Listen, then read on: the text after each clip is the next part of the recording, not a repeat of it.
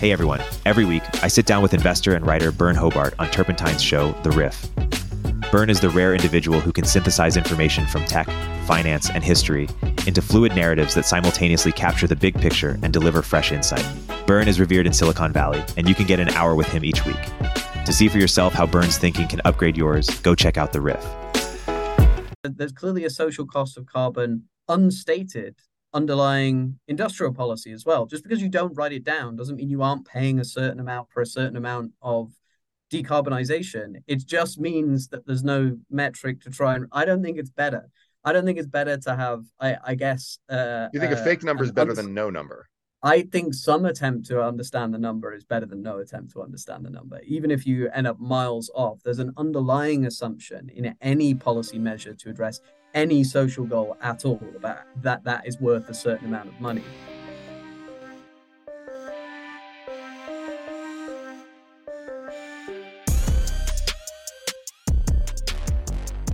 Welcome to Econ 102, where economist Noah Smith and I make sense of what's happening in the news, technology, business, and beyond through the lens of economics. Let's jump right in. Hey, everybody. Today on Econ 102, we're sharing a debate about industrial policy between Noah and economics reporter and editor at The Economist, Mike Bird. Noah writes a lot about how industrial policy is the new economic policy paradigm that replaces the old free trade consensus. Mike Bird and his colleagues at The Economist had some key disagreements and sought to hash them out in a debate. After listening to this episode, let us know in the comments where you stand on the shift to a new industrial policy.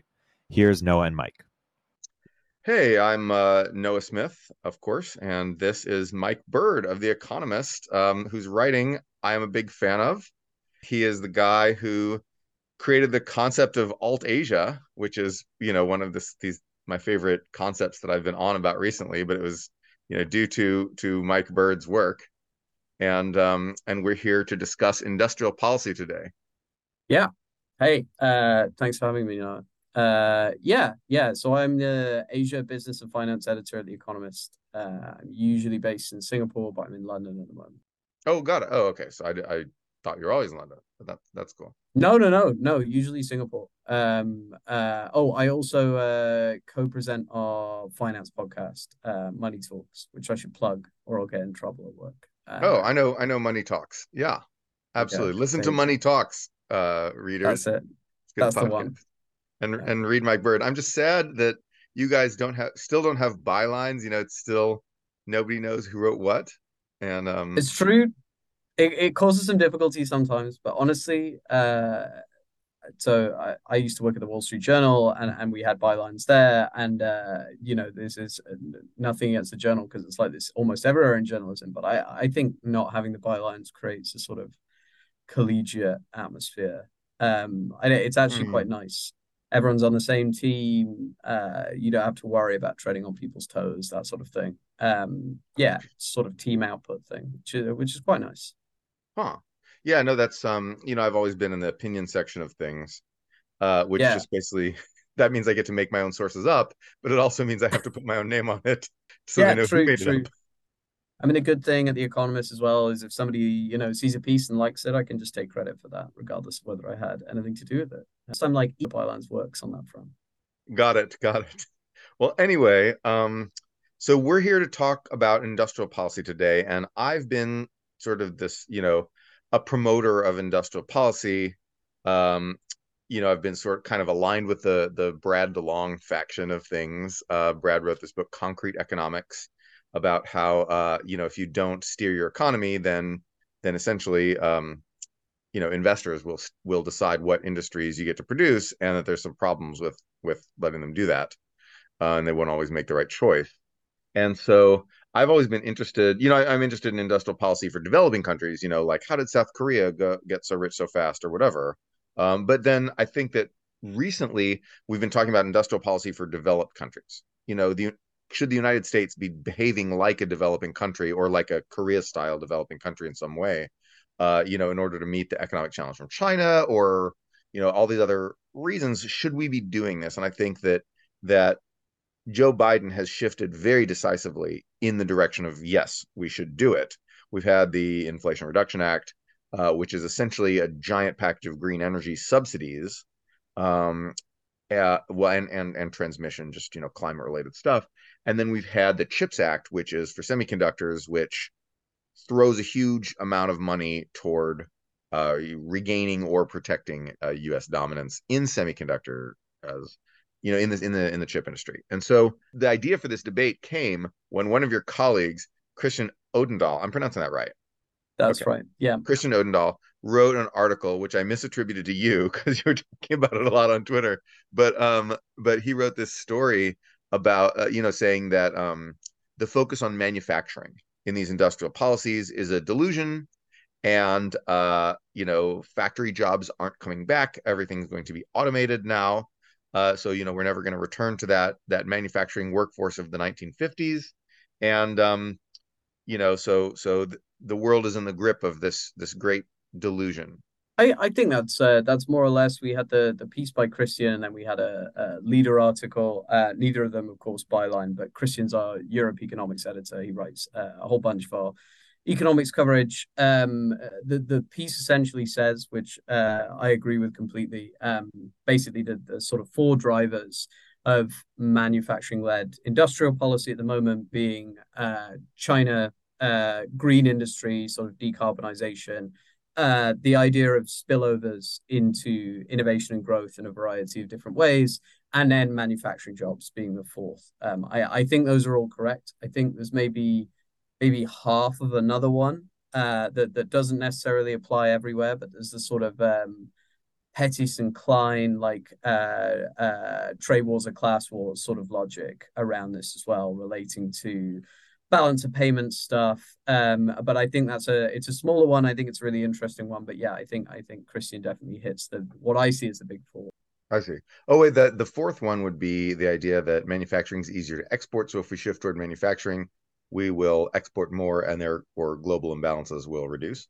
I think there's an element of that, yeah, and I, I think on top of that, the fact that you know uh, the parts of Asia, for example, that the US has very large bilateral deficits with, uh, that these countries already deploy uh, very aggressive industrial policy type means that, that that reduce the cost of their own manufacturing, essentially that they're dumping to some degree, and that it's not anti-free trade, for example, to redress that. I think that sometimes uses some of the logic. I think, as I say, Christian's big four to me are, are the real ones, but uh, yeah, that's an element of it. Right, right, okay. Because Michael Pettis himself would say that that's not a big factor. He would say it's, uh, you know, the imbalances are due to financial conditions. You know, yes, yes, the reserve true, currency. True.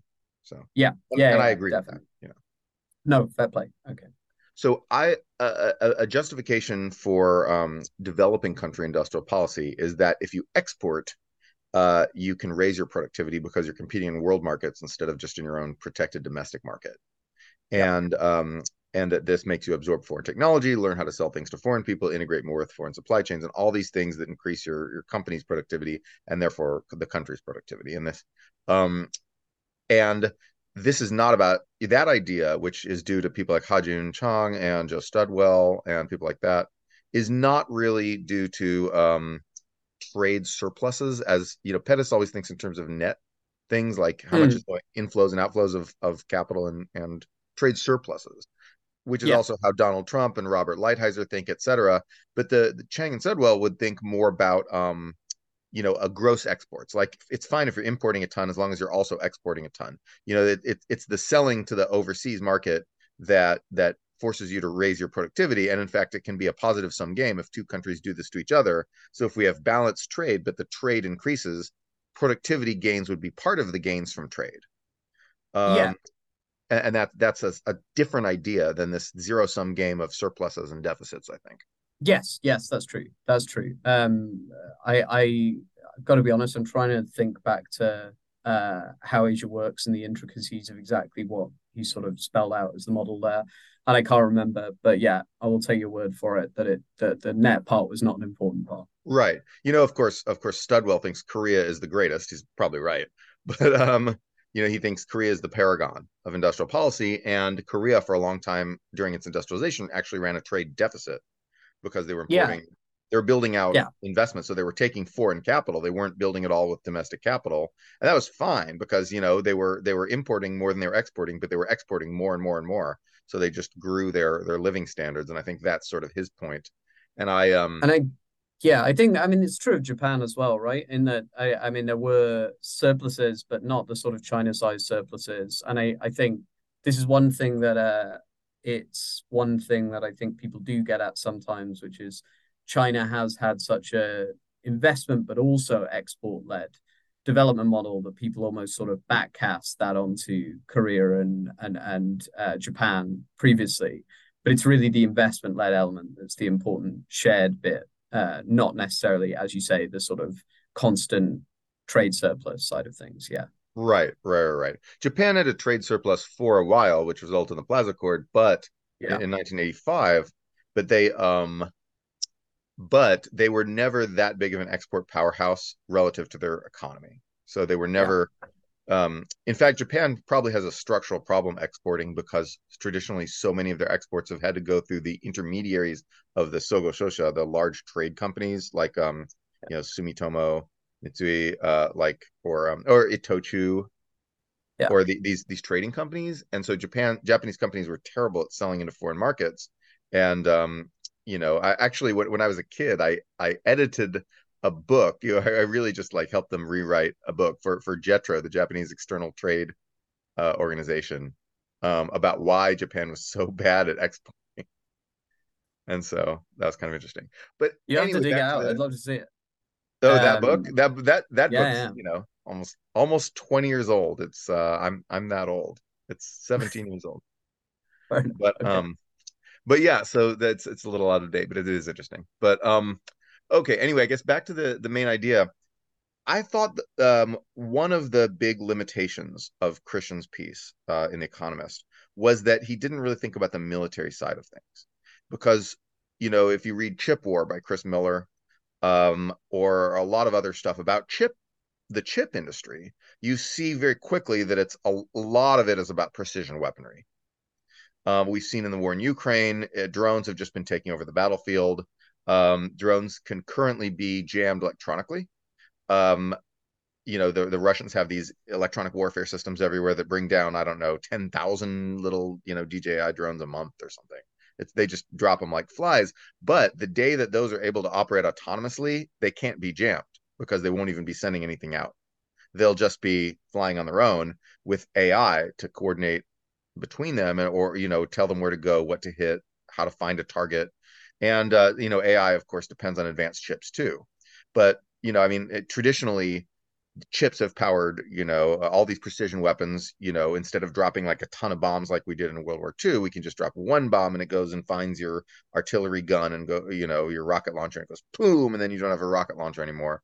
And then once we get ai's sort of networked uh, stuff which requires much better chips then um, then it's going to be just supercharged and we're just going to have these little swarms of drones dominating the battlefield and whoever gets there first will have a major military advantage for decades and so i think a lot of the ideas you know and then there's a lot of other military applications too i don't want to go into all of them but i guess the sure, idea sure. is that if we can stay ahead in leading edge logic chips leading edge processors that can process more data quickly do lots of computations very quickly these super super super advanced you know two nanometer chips or whatever. Sure. Um there's then we, I mean, we, I, we stay ahead of china.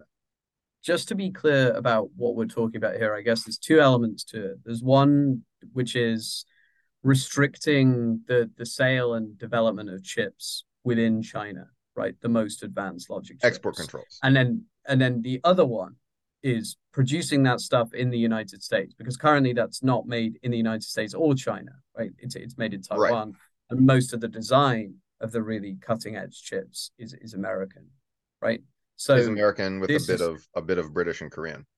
Yeah, sure. So this is a setup, and you've got the, the Netherlands as well. Um, this is a setup as it is now. So I guess the question would be for something like uh, the logic of industrial policy, whether we mean the restrictions or the the production incentives, the attempt to subsidize production right. heavily in in the US specifically, um, because currently, obviously, the, the, that's not an area where the the US is reliant on China at all. It's an area where there's a concern that if China invades Taiwan, then that will be presumably destroyed rather than taken right, or at least interdicted.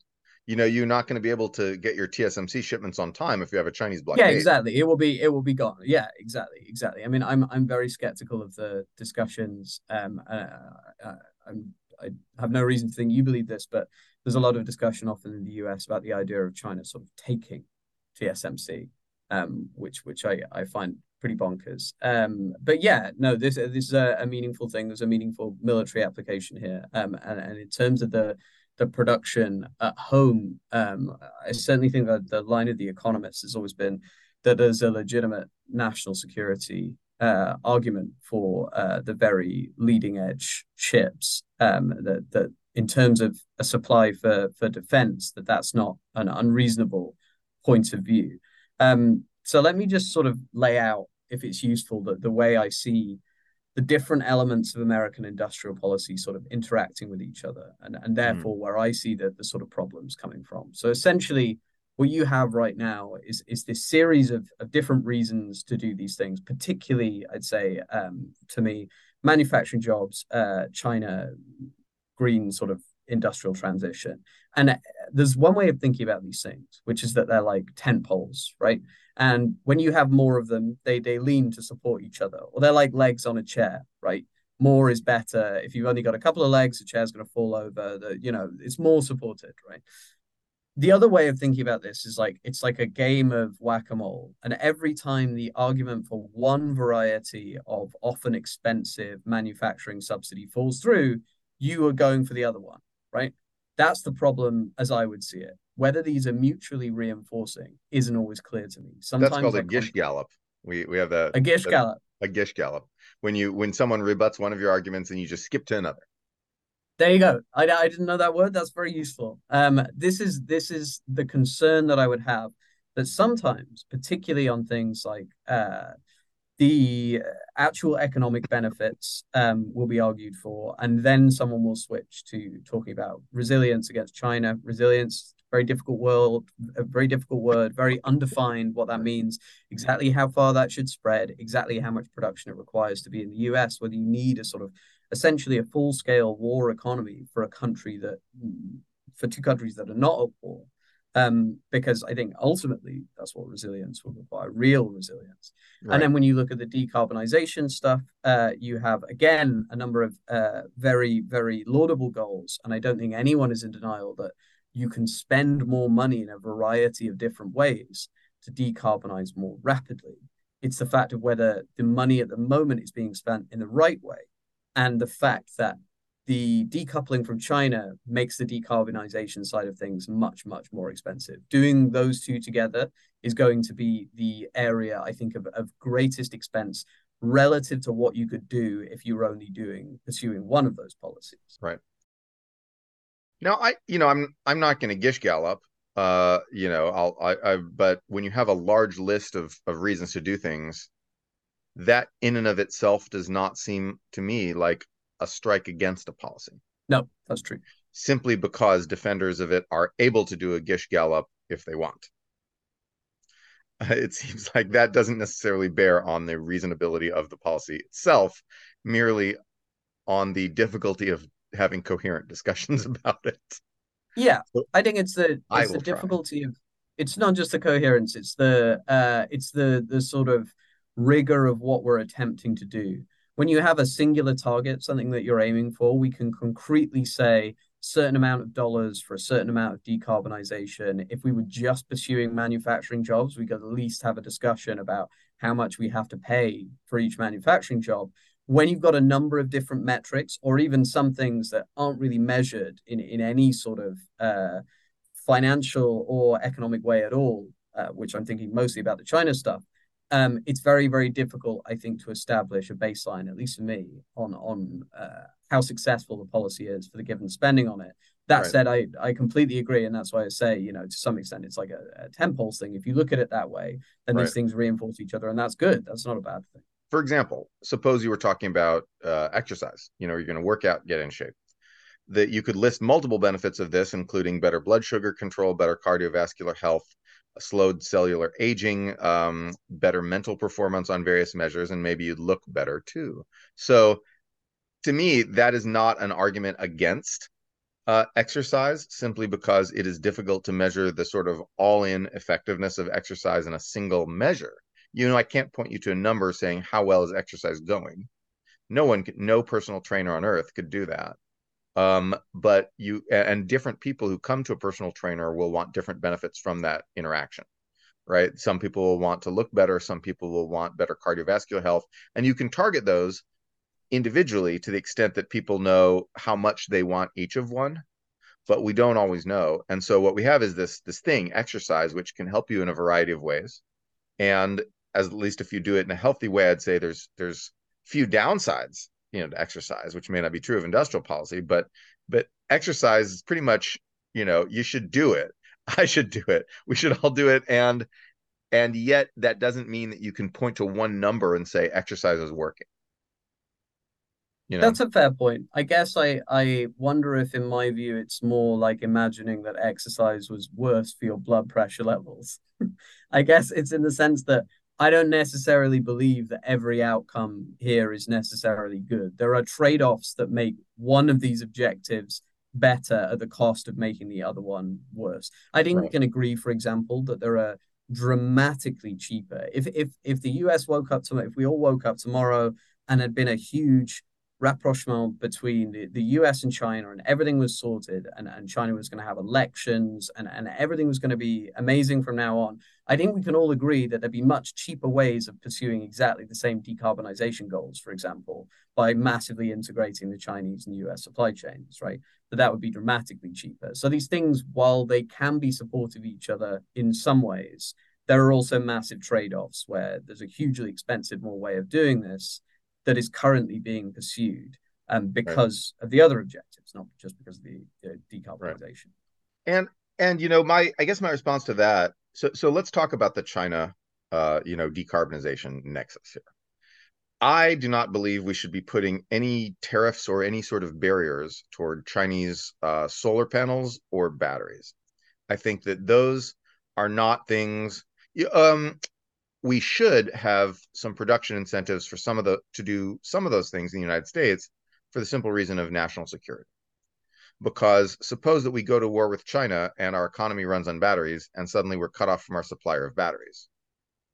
That sounds bad. Um, and it and the knowledge that we would be cut off from the sole supplier of things that are crucial to make our economy go would then potentially tie our hand you know, we would be less willing to defend Taiwan, defend the economic order in Asia that has long-term benefits or whatever. Um, so then, um, yeah, basically, I think that that uh, cutting ourselves off from from cheap Chinese green energy tech seems like a bad idea, but um, you know, uh, I, I think that maintaining some, you know, modest amount of production here that we could quickly scale up in an emergency makes sense simply from a national security point of view. Because um, we don't want to wake up and find ourselves unable to make a battery the way we woke up and found ourselves unable to make a mask or a covid test or you know a um, ventilator yep. in the early days of covid that was highly disruptive and it took us months we did manage to fix that we we we fixed it. It took us a while, and we had to really scramble and use the Defense Production Act and blah blah. blah. It took months. It took half a year, I would say, to really get the, those production lines up. Um, and um, and I think that you know, in half a year, a lot of you know, that Taiwan conflict will have proceeded pretty far. Maintaining some some modest amount of production in the United States of even those simple goods, right? Simple like a battery, simple like a solar panel, simple like a COVID mask, right? Um, maintaining that allows us to spin up those easy, more easily in the event of an emergency. So I would say that although I think that we should be importing large amounts of cheap solar panels and batteries from China, and that's fine and good, I also think that the idea of doing absolutely nothing in this, you know, in terms of industrial policy in that particular area could carry some security risks like we had in COVID. Yeah, definitely. And I, I think, uh, I mean, you, you, you know, even pretty ideological. You know, you think about Adam Smith was was perfectly happy with with um, national security, foreign policy related uh, production, right? That was that was against a, a, sort of free trading system. This isn't this isn't you know I think we both of us, based on your description there, are actually on the more sort of market friendly side relative to the industrial policy as it exists today, as it's being encouraged today. Because I don't think that most of the the production of batteries in the US is going to be on a sort of well let's let's get things going in case we need them and, and have a certain amount of production but rely a lot on on international trade including with china as well. It, uh, it doesn't look to me like what's going to happen. I think the problem really? is i no I, I don't. It's going to be that, much larger scale than that in terms that's exactly what what, what i just described is like when i talk to you know people close to the biden administration or even in the biden administration th- that actually is what they're thinking. And i don't think anyone is contemplating replacing Chinese imports wholesale. If you look at the, you know, quote unquote buy American provisions, they are not uh, mandates. So in in the past, you know, we said you have to buy American if you're gonna if you're gonna get this government funding, if you're going to get these government contracts, you must buy American. And it was that was a very damaging policy, which we shouldn't repeat. But what uh, what they've done with the buy American provisions in the um, Inflation Reduction Act is that uh, if you have a certain amount of American made content, you get a bit of an extra subsidy. I mean, it's, it's not it's, a bit. These are these are large subsidies. We're talking about seven and a half thousand dollars per unit, right? This is not. These are fairly significant subsidies. You're talking about. I, I agree that. Yeah, I agree that they're not outright bans, but but these are significant, right. and and they tighten over time. I, I was um, talking right. I was talking about for solar panels. We're still importing most of our solar panels from China. Yeah, sure. That's, that's, not going to change. I, I, yeah, no, I'm much more focused on the, the battery industry. So no, oh, the batteries. Yeah, um, so so I, are we talking about um, subsidies on batteries that we then use to make cars here? Or are we talking about yeah, subsidies on the batteries cars? used to make used to make cars here uh, okay. in the US? Because yeah. you know my um you know th- this one company that I that I shill for because I invest in them and I love what they do. The uh, um, Impulse, the battery powered appliance company, they um they had like no problem sourcing batteries from China and they intend to source part of their batteries not from China for national security reasons, but they a lot will be sourced from China. I don't think there's been any I don't think there's been any difficulty thrown up by the IRA. I think on you know on balance. So if you look at the yeah. if you look at the total volume of what the US needs to meet or even reach anywhere close to the the goals for electric vehicles, mm-hmm. the scale of the expansion of the battery industry is going to have to be absolutely enormous, right? Mm-hmm. And the subsidies are going to, you know, they're necessitated uh, to be very high. It, when I talk to particularly sort of Korean and Japanese companies, right, which are the the real source of, if you look at like battery cell part manufacturers and end battery manufacturers, those are the elements that the US desperately wants to bring in to the US, right, as much as possible. And I talked to them, and for starters, there's an acknowledgement that this is all going to be very, very expensive for a very long time. And I think the next element of that that I always run up against when I'm speaking to them is that they don't envisage removing China from their supply chains at all, right? Which makes me question the resilience of the program, right? Because if they can't get China out of their supply chains, then what you have is production sites in the US, Japan, Korea, right? That while the end production is coming from those places, you may have satisfied the, the IRA uh, requirements to get various battery related subsidies. You know, it's, it's all fine on that front. If, for example, in the metals processing, if it's all Chinese companies doing that, in very large parts of that industry it is, and I don't really see any sort of competition coming in on that end, then what I see is this being quite expensive without necessarily producing the sort of resilience that the policy is aimed to satisfy in the first place. And I think that's because these concepts around resilience are extremely difficult to measure. And right. what you end up with, in, in my view, is e- either it starts to tip further and further in one direction. There's some people who, when you say, oh, this isn't going to be resilient because XYZ, their answer is, oh, we just need to produce even more of it domestically. It needs to be even more aggressive. And I just think that's the that's the direction things have gone in. I, I'm I'm kind of not sure I understand the argument here because I feel like um basically if you know economics said economics says that if you um if you subsidize something you'll get a little more of it you'll get more on the margin it's a marginal effect right it's yeah, not yeah um so if we subsidize you know every sort of if we go around and we make a list of things and we say which of these things would it really hurt us to suddenly lose on the on on the date of a war. Yeah. Uh, which of these things would it really screw our economy to be not have any of it all? And if we go down a list and we give subsidies to everything on that list, then um, what will happen is we'll get a little bit of each of those things on the list because it's on the margin. Um, we're not talking about a subsidy uh, to the size of, well, at least I don't think we should be, and I don't think we are if you look at these numbers. I think that we're not talking about a subsidy that's so large that the United States would move all its nickel processing from China to the United States, and now we would process 100% of the nickel that we use or whatever. I think that's not what will happen from these subsidies. Instead, we'll get like a couple nickel processing facilities.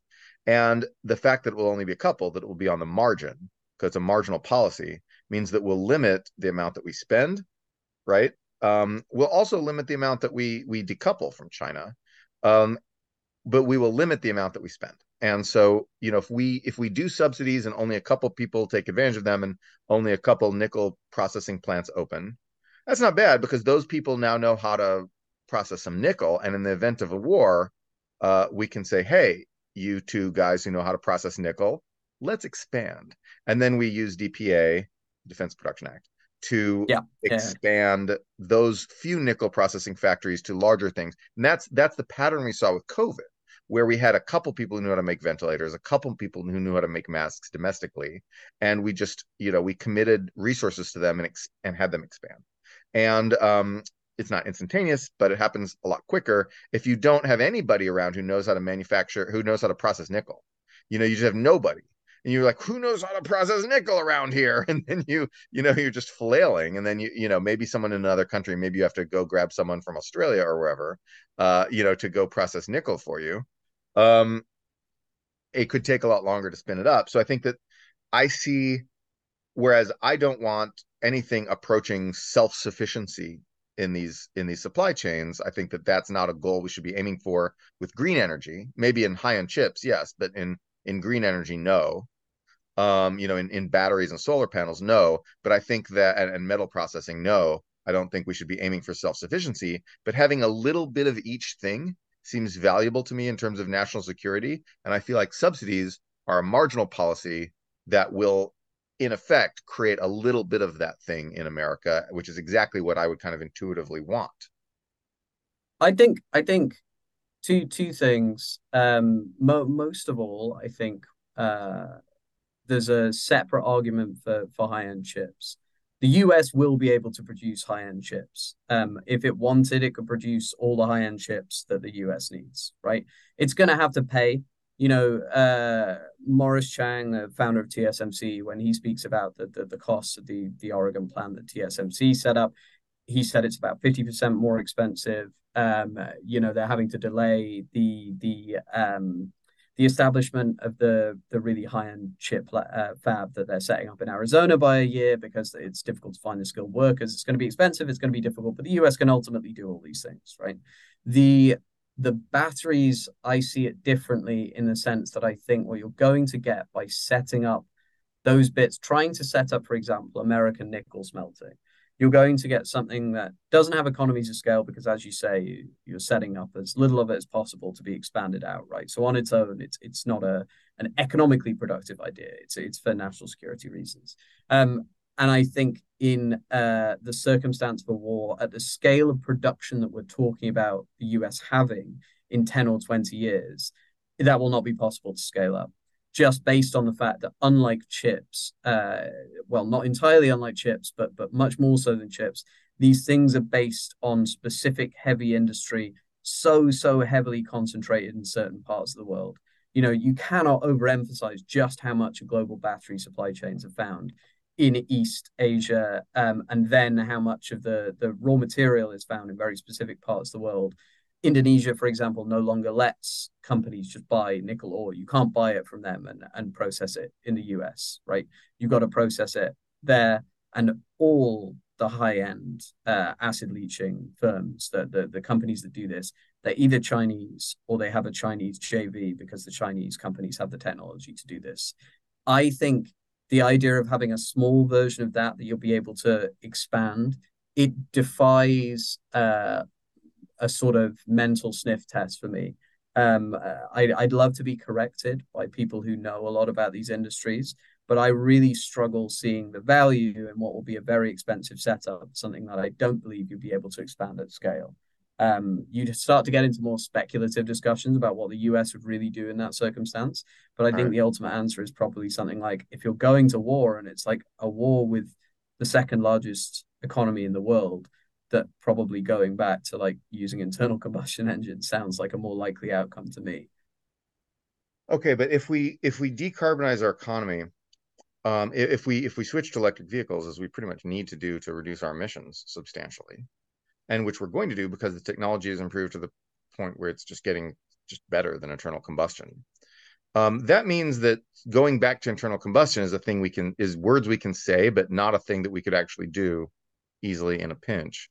Instead, we'll be used to using battery vehicles. So um, a war happens, and you know we make all these electric vehicles, and uh, so much stuff is powered by batteries, including stuff that can't be powered by you know uh, internal combustion. You, a small drone that you use for war, you can't power that with an ICE because that is small, and the machinery sure, sure. of an internal combustion engine is large and loud. And so you need a small, quiet battery for these little drones that will be militarily important and are already proving military important in Ukraine. We're going to need batteries for a number of other technologies as well. It could make a laundry list, but I won't. The question is on the day that suddenly, you know, China says we're taking Taiwan, fuck you, we're the masters of Asia. And uh, this is this is it. This is how it's going to be. We're the new empire, you know, around here. Taiwan today and tomorrow, Japan and Korea and all these other countries, India must bend the knee, and they do this, right? Suppose it, suppose they do this. And on that day, what do we do? Do we say, well, you know, I um I guess we you can't fight your factory, so have fun, guys. You're the masters of Asia. And do we and do we do we make that determination?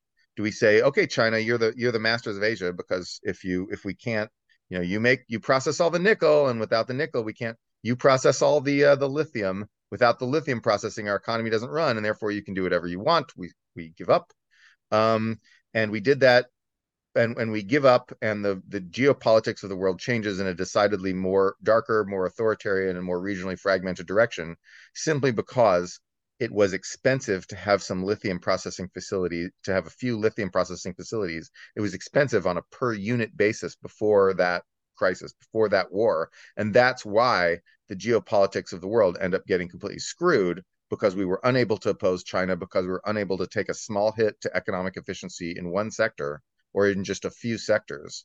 That, you know, I don't see that as a good outcome. I don't, there's no way in which. No, I, I would agree. I would agree. It's certainly, that's certainly not what, that's certainly not what I would advocate for. And I, I think it, it goes to the point of what I was trying to say initially about these goals clashing against one another. If, if you're trying to think of the way for the US economy to be most resilient against uh, Chinese aggression in, in the rest of Asia and the way that economically the US can protect itself, then that is going to clash heavily against decarbonization goals. That's just the reality of this. The, the, the, the, clearly the best way to do that if you really wanted to. And again, we're, we're in the realms of sort of of fantasy now because I think both of our preferred outcomes here are, are nothing like any of these.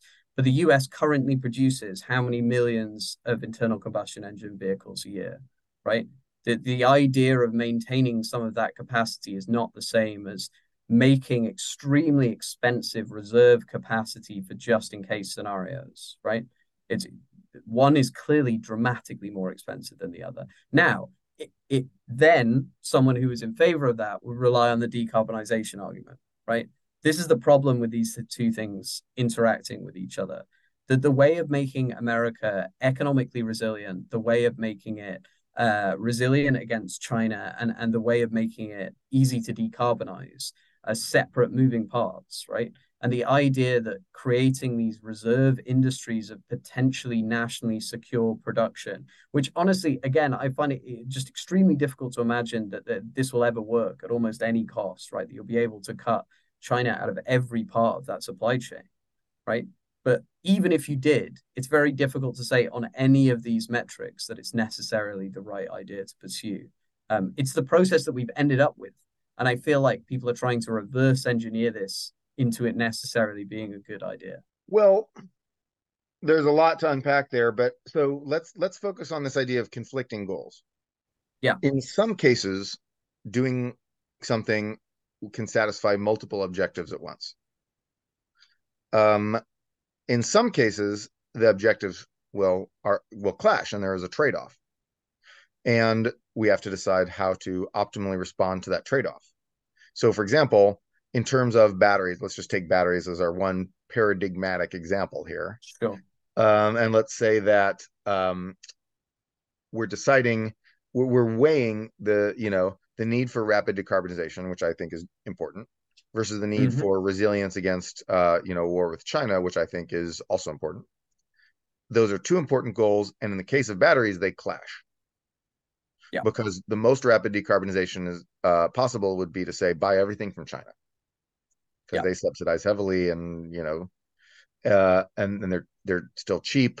You know, China doesn't have cheap labor costs anymore, but they capitalize and uh, you know they subsidize a ton, and um, and they have big scale. So you know, we say, all right, so so if all we cared about was decarbonization, we'd buy everything from China. If all we cared about resilience is resilience, maybe we buy nothing from China. Um, so there there's some internal optimum. There's some happy medium. There's some way of balancing those two incentives. And to me, this is not an argument that says, okay, you know what we should do? Nothing, because balancing different objectives is difficult. Finding that internal solution is hard. I so let's just do nothing. And let's just To be go clear- back to, to be clear, I don't- 2014 and say free trade. anyone- no, no, let's I don't do think nothing. anyone wants to argue in favor of doing nothing. I think everyone understands it's not the 1990s anymore. The geopolitics have, have massively changed around this. And we're talking about the best way to balance these two goals against one another and to think about these things. So, one thing that I think would be good that I was interested that you were uh, maybe not against, but less in favor of in the post that you wrote on this was, was carbon taxation.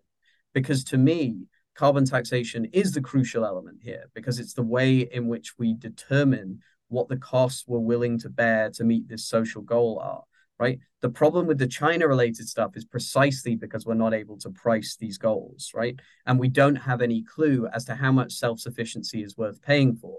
Whether you need 80% self-sufficiency in a certain sector to bother having any at all right because it may be that for some of these goals you need perfect self-sufficiency. I can genuinely see the case in advanced chips for that sort of thing right? If you genuinely believe that a war with taiwan is possible then you may need 100% and it may be that, that nothing less than that is worth anything.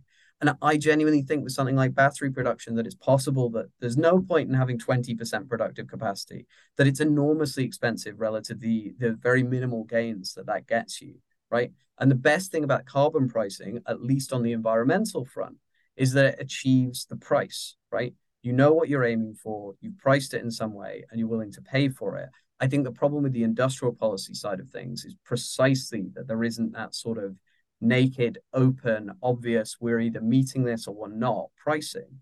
Um, so yeah, I was interested. What what was your thinking? Well, so I'm, you know, I'm pretty familiar with the literature on carbon pricing. And what I also know is that um, it's made up.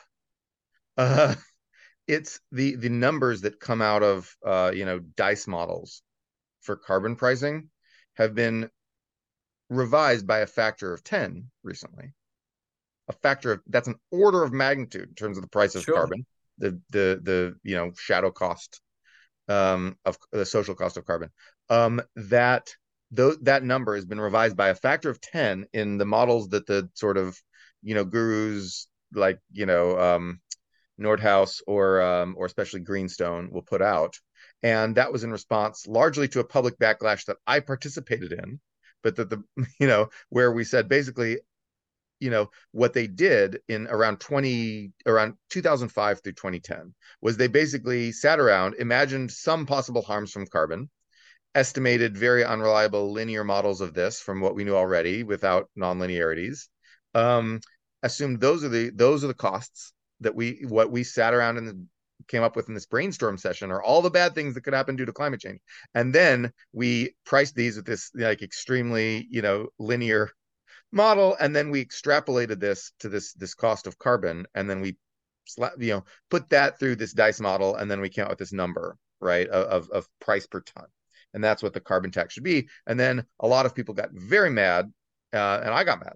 You know, I'm not I'm not involved in that research literature, but I had to study it for grad school, and it's like this is what are you talking about? Like you've ignored this and this and this, and not only that, you've ignored the tail risks, like um, you know, Weitzman um, wrote. He, he wrote a bunch of stuff saying you've ignored all the tail risks. Sure. And then, so in response to this, they've changed things, and, and the social cost of carbon has gone up by an order of magnitude. Well, great. Um, th- so so I know that this is a bit of fiction. That we the idea that we can put a price on this, you can put a price on anything. I can make you a model I could make a model that would put a price on resilience against Chinese aggression, and it would be like an intermediate goods, uh, you know, a Chad Jones style linkages and complementarities model where not having this one thing increases your cost by this much, and then we calibrate the parameters and blah blah blah, and you know, make a scenario, and then you know, the I we get a couple people to IMF to work on this, and then you know, it's not that hard to do to just plug in some numbers, i.e., calibrate, and then we come up with the cost of resilience, you know, and then we say, okay, well, we want to pay this many dollars for resilience versus this many dollars for carbon and that resilience price is likely to be off by orders of magnitude if it even makes sense if the models even make sense in the first place. So i know that this is, is, a difficult thing with, to do. No of course it's a difficult thing to do and the idea that we shouldn't do any policy that we should refrain from doing a policy unless but nobody's unless we have some numbers that out of this policy. model. Nobody's nobody's nobody's talking about not doing any policy. I i think the point is there's a there's clearly a social cost of carbon unstated underlying industrial policy as well. Just because you don't write it down doesn't mean you aren't paying a certain amount for a certain amount of decarbonization. It just means that there's no metric to try and. I don't think it's better. I don't think it's better to have. I, I guess. Uh, you think uh, a fake number is better than no number? I think some attempt to understand the number is better than no attempt to understand the number. Even if you end up miles off, there's an underlying assumption in any policy measure to address any social goal at all about that that is worth a certain amount of money. And not saying it doesn't make it better to me. I i, I am very skeptical of that on that basis. Um, maybe a carbon tax isn't the exact perfect way to do things but i think it much more closely satisfies the fact that we're looking to find out what the trade-offs are. And i think at the moment there's a feeling of steaming ahead and we'll find the trade-offs down the line when they're all very obvious. Um, and I, i'm very skeptical of that that and that and that's fair you know like i but i think that this is more of the idea of let's get some let's get a few economists to make a model that then tells us that we you know to do what we already sort of wanted to do. And that's that's fine. That's a lot of what economics is actually. Um you know for example that what the the the models that won the nobel prize about um uh, you know, finance being an important part of the economy, and you shouldn't let the banking system fail in a recession or whatever. That was, uh, you know, incredibly important in 2008, 2009, in terms of what the United States did to not allow its economy to collapse after the financial crisis. And yes, Bernanke got a Nobel Prize for making those models, but in the end, those models were made to justify to economists and economist adjacent people um, possibly the economist um they were made to to to back justify the the kind of ideas that people you know already had anyway. They looked at the great depression and they say well all these the bank failures were what really hurt us at the beginning of the great depression. Maybe you know and the and the bank holiday that stopped those failure cascading failures was obviously what stopped the bleeding and started the united states on the road to recovery in 1933 and mm-hmm. um and so they said uh let's make a model of why that works it's a it's a just so story to a certain extent, and I think it's it's good that it won the Nobel Prize. Those models are you know, and I, I like those models, great, and I I like what they support, and I'm glad they were honored with the Nobel Prize, and and I think we also have to keep in mind the fact that they were back justifications for policies that we got from reading economic history and applying intuition. And that that's something we have to to recognize. So while i you know, a lot of my writing about industrial policy will involve urging economists to sort of make these explicit models. I think it will be given the the timeline for producing and making these models, it will be a couple years before they start coming out, even if people listen to what I say and I can persuade people to do these. And in the end, their output will be something very much like what we're already doing. uh, because that's why they'll be created. They will be created assuming that these two, you know, margins must be balanced of decarbonization and resilience, and they will come up with some internal solution with some number and that and everyone will understand that number to be a bit of fiction and everyone will understand the fact that you're those are the two incentives came from our assumptions. You know that that's what is going to happen there and that's fine. It's a good exercise. It's important to do. It helps to convince people. It helps to sell these ideas but the real ideas are happening in this video debate. Like that's where the real ideas of balancing these two two things is, is coming from and a million I take the point. I take the point. I, I think I think the problem in in the case of not doing it, and I do understand exactly what you're saying. Like this is how a lot of the reality of this work is produced. At the same time, I do think that without it, and, and even when doing it in that sense, you really do struggle to account for any waste or any misallocated spending whatsoever, right? Like I think we both agree that conceptually, because at least some of this spending could be wasteful, right? And some of it in certain circumstances Usually. could be very wasteful right? Like, yeah. Um, and and I I think another point that I think we I think I've sort of come to a, a sort of personal understanding of is that there's there's this debate about whether all of this is about manufacturing jobs, right? Um, and and I th- I think we may be on opposite sides of that. And I think uh, tell me if I'm wrong, but sort of as I understand your argument, it's that the manufacturing jobs may be a very important part of selling the policy but that the other goals are worthwhile enough in themselves that you don't need the manufacturing jobs. It wouldn't need to ever produce a job uh, for this to work.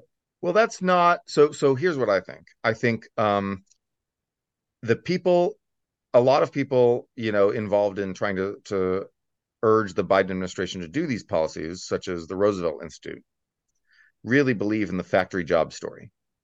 They're mm. closely aligned. I mean, the, their their politics are just labor right? They're closely aligned with labor unions.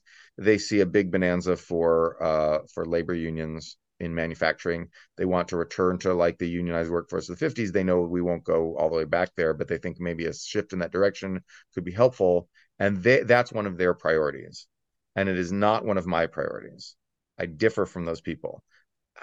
We're on the same side in terms of urging some of these policies. We differ in terms of what we think will be the good results from these policies. Um, I believe that that most of the factories will be automated, and it will be you know the the the jobs will primarily be, um, and and Odendahl wrote this as well. You know they'll be in yeah after servicing and like a bunch of a bunch of very high end kind of technical stuff. It'll be it'll be stuff for people with college degrees or even graduate degrees in case of uh, high end chips. It's going to be PhD yeah. holder but then um but but certainly for people with with college degrees. And so um so i don't think that that good factory job world is going to come back.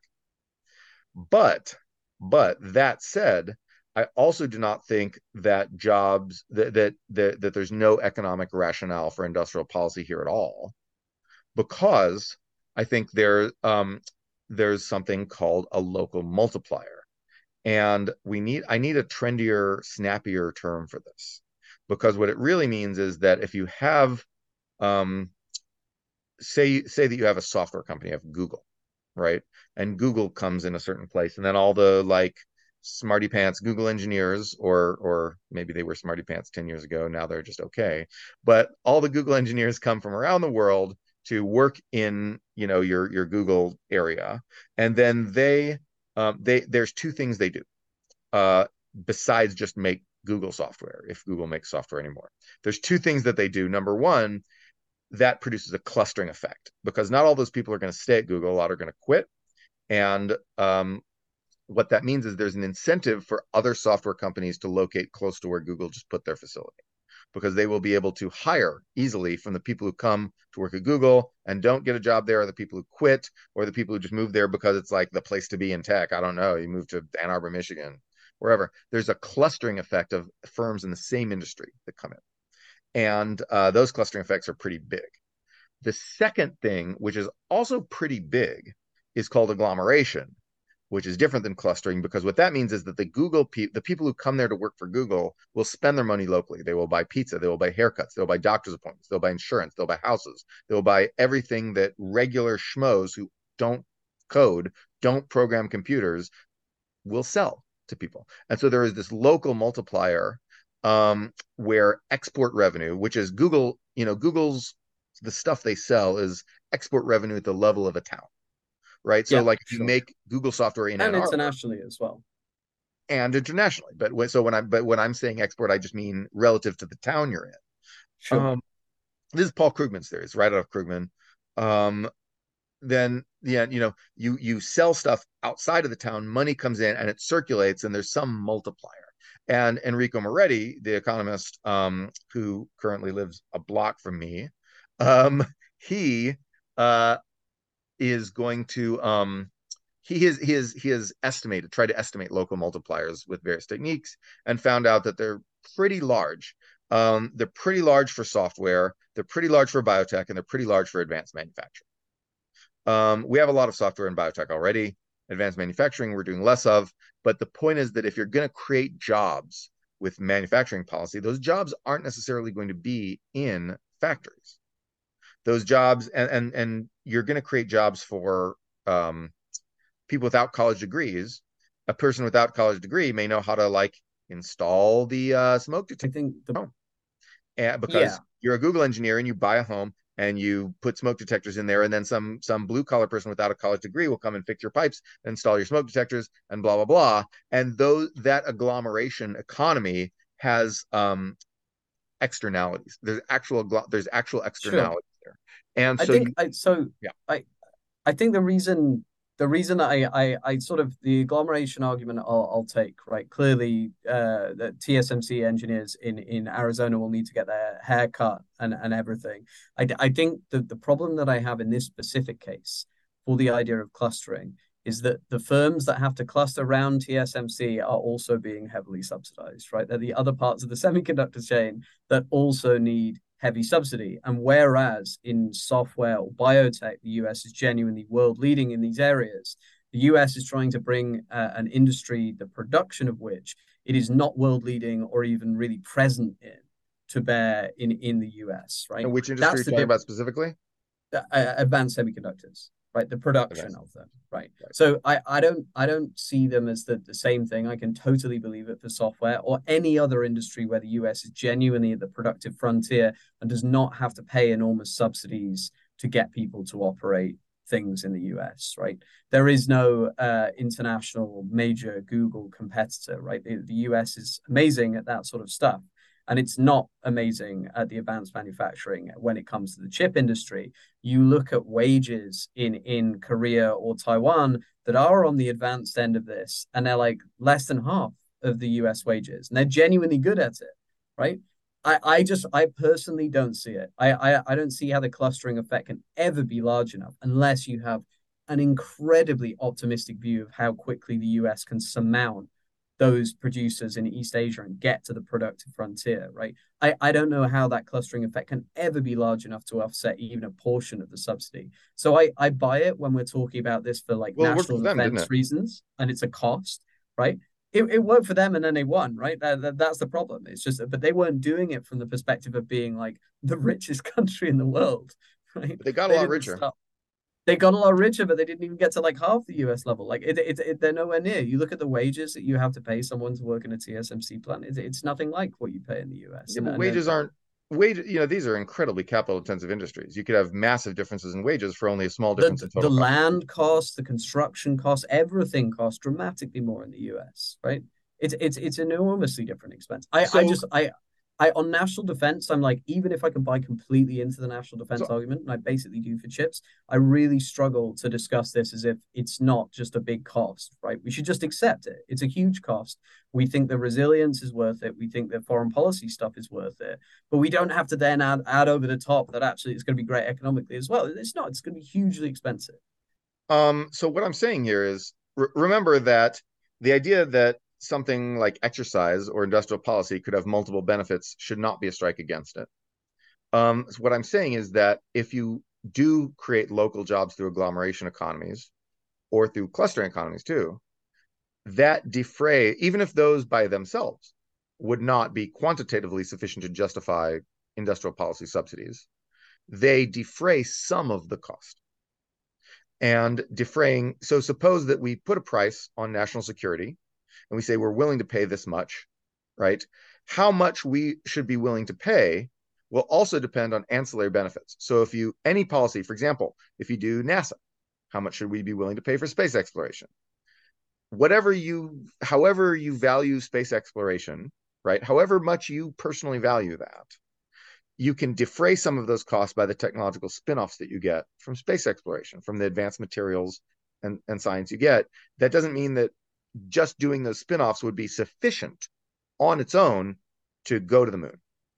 Maybe it wouldn't but it defrays some of the cost. And i think that when we think about whether to do industrial policy and we think about national security as being this main justification there's no reason to think that that should be our only justification. That should be the only thing we put into our model.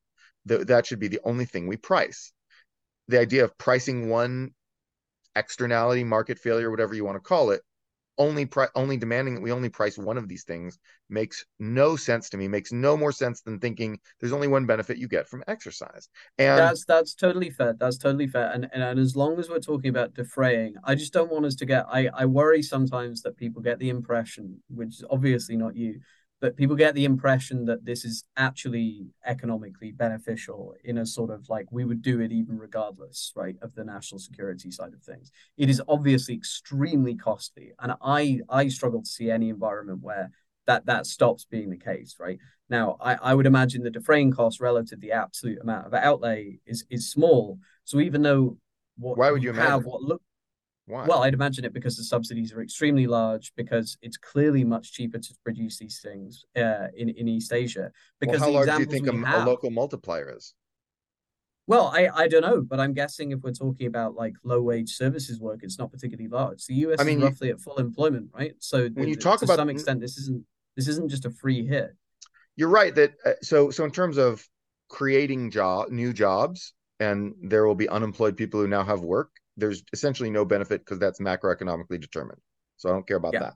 What I care about is wages, earnings. Uh, you know, how much do people actually get paid? When you when you have everyone at full employment and you increase labor demand, what happens is that wages go up and people get more money. People get higher living standards. GDP goes up. And so when you you wanted estimates, well, Enrico Moretti has produced estimates of local multipliers for advanced sure. manufacturing and I'd, they're pretty I'd have big. To read the, I'd have to read the they're, paper. They're I'm, pretty I'm... big. And so, for example, so suppose you have a local multiplier of 1.7, right, which is in the ballpark of what he finds. What that means is that for every uh, dollar of, you know, advanced manufacturing you do in a place, you get a dollar seventy more in your local, uh, you know, your local economy, a dollar seventy more of increased economic activity in that economy and that doesn't if you're at full employment that doesn't show up in more jobs because everyone already had a job. It shows up in higher wages. People make more money and they have higher living standards as a result. And so those local multiplier that level of local multiplier would say that a um, a subsidy where we pay you know 50% or uh, that that's a third of the all-in cost. So we, it's a it's a one third subsidy if something if american chip fabs are 50% more expensive than taiwan then our subsidy has to be one third to match their cost right? That's uh, because one third of the final cost. Sure. so we pay a one third subsidy right? And we're getting you know uh, the, the increase in economic activity from paying 33% is 170% through this local multiplier? That's no contest. So so if you want numbers and if you want prices of how much this matters, um, and and and realize that that local multiplier is largely external to the firm. So this is, you know, this argument can be applied to a lot of things, like we should encourage urban density in general, and we should have cluster policy wherever sure. we can. Without China, who cares, even on its own? Now, I don't know if Moretti's estimates, Moretti's estimates are really large, and he uses models that give these really, really large estimates for the local multipliers. And I'm suspicious. But you wanted a number and he gives no and say No, that's fair. So, that's fair. I haven't I haven't read the paper. I can't I even can't if, right. But the, my point read. is that even um, if that number, even if that the true number is one fifth of what Moretti finds, that's in the ballpark of already paying for the entire subsidy. And if the number is one tenth of what Moretti finds, it is in the ball, it is a substantial defraying of the overall cost. And so if you believe economic models and if you want numbers, if something like a carbon price for agglomeration, that's what Moretti has given us. And as I say, I can't, I can't engage, I can't engage with it because I, I haven't read the paper. I, I, I, to me, the example for of a U.S. software company or a U.S. biotechnology company, it sounds extremely different from a heavily subsidized uh, industry where you're trying to compete with an already very productive, much poorer country. But I, I haven't read the paper. I can't, I can't debate over the magnitudes because I, I just don't know what's in it. Um, okay, it's, it's, I, I, will. I'll send you that paper, but it is for advanced manufacturing. I would love to read it. And local multipliers aren't necessarily dependent on competition levels, right? It's not depending on who else does this. Like if you the that that affects the cost how much you have to subsidize it that's the that's the competition is really on the cost side how well, much do we have to pay our factories so that they can compete with the Taiwanese yeah, or Korean. It does. It doesn't. it doesn't because you you talked about you talked about a, a, an area as an exporter, right? Which is right, but that has to imply that, for example, the areas outside that place, which are still within America, can't buy the more competitively priced chips from elsewhere, right? You've got to presume you have to take into account the full subsidy, the fact that the American production is much more expensive. I, I presume we're talking about a town that is like a net producer of things right. for this so to work. What I think you're saying is that what we're looking for are local multipliers at the are mul- local multipliers at the national level rather than at the city level. Because yes. if we if we if one town steals chip production from another American town, it's no net benefit to America the clustering chip production or in in a reality like it's going to be the fiscal firepower whatever you want to call it now we can debate endlessly about it's a whole different conversation of the state of the us well, what, what i'm saying is now the state fiscal policy but if you believe there's any sort of cost to that in terms of you know crowding out of any variety of full employment then it's a meaningful right. thing what what we're saying is that when we use that word export and i give the example of a town we yeah. can't take the estimates for towns and apply them to the whole country. No, no. And so I think what you're saying here is that you need you need agglomeration economies at the level of the country, not just at the level of a town. Because if you take, you know, ec- some economic activity that would have existed in Scottsdale, Arizona, and you move it to Tulsa, Oklahoma, you haven't benefited the United States as a whole. Yeah. And that is yes. absolutely right. So you can't take Moretti's estimates for local multipliers for a single town and apply those to the entire United States. What I was simply doing is saying that that suppose that mul- even if the multiplier for the United States is one tenth of what Moretti finds for a town, it is a substantial factor that we should t- that we need to take into account. excuse me, as an added benefit, as, as as a you know as an added benefit to these you know industrial policies and and just like the added benefit of you know cognitive improvement is like one more reason to exercise even if that wouldn't be the you know maybe you don't want to take yeah. two hours I, out of your day yeah. to exercise just for the cognitive improvement. But the fact that there is the cognitive improvement means that if you're already on the margin of thinking about whether or not to take that two hours of your day and exercise maybe now you'll do it. And it, you know we need to take all these margins into account and that my point about the multipliers is that this is something that we actually know how to get in a model. We just have to do it for countries um in addition you know instead of just for cities we need to do that but we sort of know how to do that. It's like a carbon price. In that yeah, it's sure. a, like no, an agglomeration price. I mean the the the reality here is i don't think we're all that far apart in that obviously any defraying benefits economically should be counted against the, the cost of doing it for other reasons. I think that the the difficulty yeah it comes back to the same thing of how you balance them out. I don't think the way it's done right now is is particularly rigorous. Um i i think there is a what was the word you used when i said whack-a-mole? I can't remember. Gish um gish gallop. Um i think there's an element of this going on. Um i i think one of the things that we probably agree on more than anything. And to me, is one of the most frustrating things about the the current US approach to this is is the lack initially of of bringing in um, non-Chinese Southeast Asian and, and East Asian economies. Uh, the fact that, for example, rejoining the CPTPP is off the table. Um, the the sort of the very um, I would say unambitious sort of critical minerals deals designed to replicate some of that sort of commercial activity. Um, I think there are all sorts of ways that this could be made to me much more reasonable. Um, right. and yeah, and I think the the problem with arguing with you is you don't agree with any of those things either, right? I think that one one thing we could absolutely agree on is the idea that friendshoring is under uh, under promoted relative to reshoring. In other mm. words, um, if we want to make sure that we're that our our lithium processing is secure, moving it to India is probably a better idea than moving it to Oklahoma. And um, and so that not only benefits India and helps them escape poverty and cements our alliance and blah blah blah blah blah and other things I could just rattle off, but it's also just a heck of a lot cheaper. Yeah, um, because this is not. Yeah, this is this is a, a lithium processing is an industry that generates huge scale and not a lot of profit. And no, you won't make that, it. You won't make any profit doing it, right? It's a it's a pure like you want it done outside of China. Um, you have a, a, a some sort of production subsidy that's completely agnostic to where it's done in the world outside of China. As long as the U.S. has access to it, it's all good. I mean, right. that that makes sense and fits both goals to me. Right. So I think that for a lot, so so while for advanced chip production, I can see you know reshoring as better than than um friendshoring up to a point.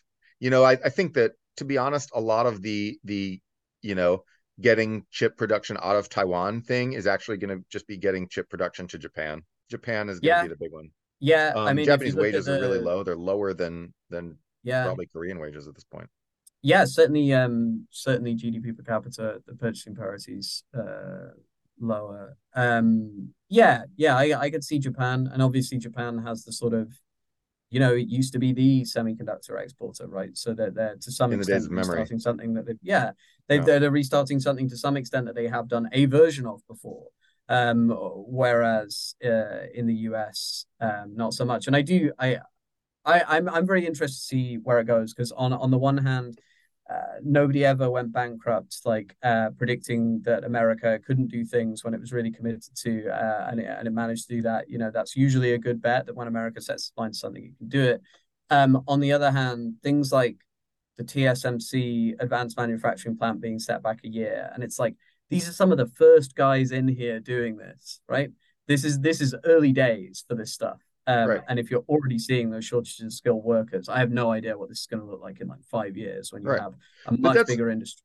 But that's I, you know, here we get into political stuff, which i.e. hand waving, but even more hand waving. but um, but I really do think that this that's a good thing, um, because it will. The United States' has big problems that we've we've erected uh, barriers to every sort of uh, construction growth, uh, especially mm-hmm. land use and immigration. So we don't take in enough skilled workers, and we, you know, we think we do, but we don't take in nearly enough, and we, um, and we don't allow land use uh, easily enough. And so some of those initial walls that we run into will make us realize that we have this problem. Well, we, when we commit to this goal, okay, we're gonna move some chip production here. Yes, we're gonna do it. Wow, we don't have the workers who know how to do this. Wow, we can't get this land acquired, and people are challenging it via NEPA in the courts. And that is bad in terms of, you know, um, the actual thing is bad, but the political uh, ramifications will be good because it will force us to confront these problems and see these as a problem. And maybe it's the American versus British attitude of like, you know, like yes, good, we found the problems. Now we know what to fix versus like, oh my God, nothing works. Let's go. Oh, it's horrible. Let's go home. And right. like, honestly, Britain needs more of the American can do attitude where you just start off thinking there'll be no problems, walk into a wall, and then think, how do I get rid of this wall? And, you know, like, Britain has even worse stasis in terms of building stuff than America does. And I don't. I mean, you're not going to get any disagreement. Whatever y'all are doing is is is not working. So, you know, China spent decades figuring out how to do a lot of this stuff.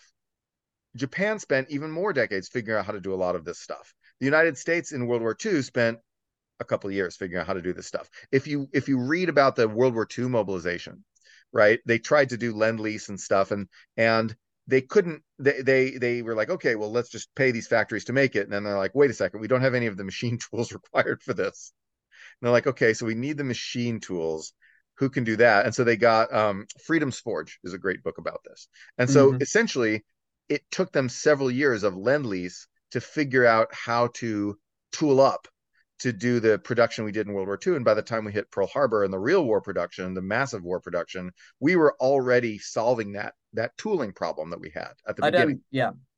So you walk into I, the wall at first, and then you get through the wall. You figure out you're like, oh, there's a wall there. There's an optimistic way of doing this. You know, we could trade stories about you know industrial policy that has and hasn't worked. There's like a there's a list for each, right? Um, I I don't disagree. I I hope very much that it plays out the way that you're thinking. That the bottlenecks, uh, focus attention on the bottleneck. Certainly in terms of skilled labor, these are not like insurmountable things. It's not a it's not a hard bottleneck. You can get around it if you want to. I'll be interested to see whether it happens. Uh, I'm a little bit more British about it, a little bit more skeptical. In fact, I honestly think one of the the and I will you will not catch me saying this very often, but one of the useful things the British government has recently done is basically determined that on uh, both uh, essentially battery EVs and semiconductors, that it's just sitting this one out. It's not going to compete with the subsidies, and will almost certainly get the overflow from uh, subsidies in the in the European Union. Um, and that it hasn't been worth playing the game. Uh, maybe that's a different calculus for America. I'm not saying it's exactly the same decision, uh, but certainly for smaller countries, like I can very strongly see the benefits of just well, uh, well, sitting out.